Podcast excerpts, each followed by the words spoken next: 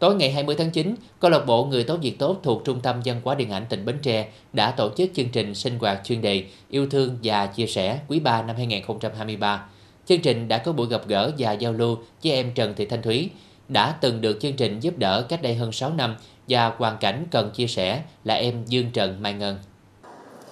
Chương trình đã giao lưu với bạn Trần Thị Thanh Thúy, người đã từng được chương trình sinh hoạt chuyên đề Người tốt việc tốt kêu gọi sự giúp đỡ từ các tổ chức cá nhân vào tháng 12 năm 2016.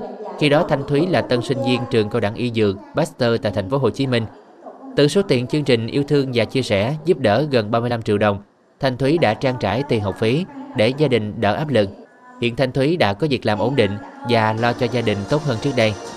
Đặc biệt chương trình còn giới thiệu hoàn cảnh khó khăn cần được giúp đỡ là em Dương Trần Mai Ngân, sinh viên năm nhất Đại học Bách khoa Thành phố Hồ Chí Minh, chuyên ngành Logistics.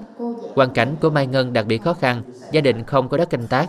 Hiện gia đình ngụ tại ấp Tân Huệ Tây, xã Tân Thạch, huyện Châu Thành.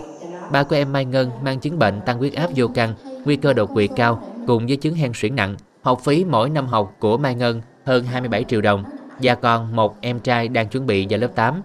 Cả hai chị em Mai Ngân và Hiếu Nghĩa đều đạt thành tích cao trong học tập.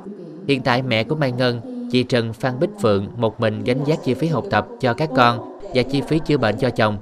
Tại buổi giao lưu, em Dương Trần Mai Ngân được các tổ chức cá nhân hỗ trợ hơn 30 triệu đồng. Tuy nhiên, đây là giải pháp tạm thời.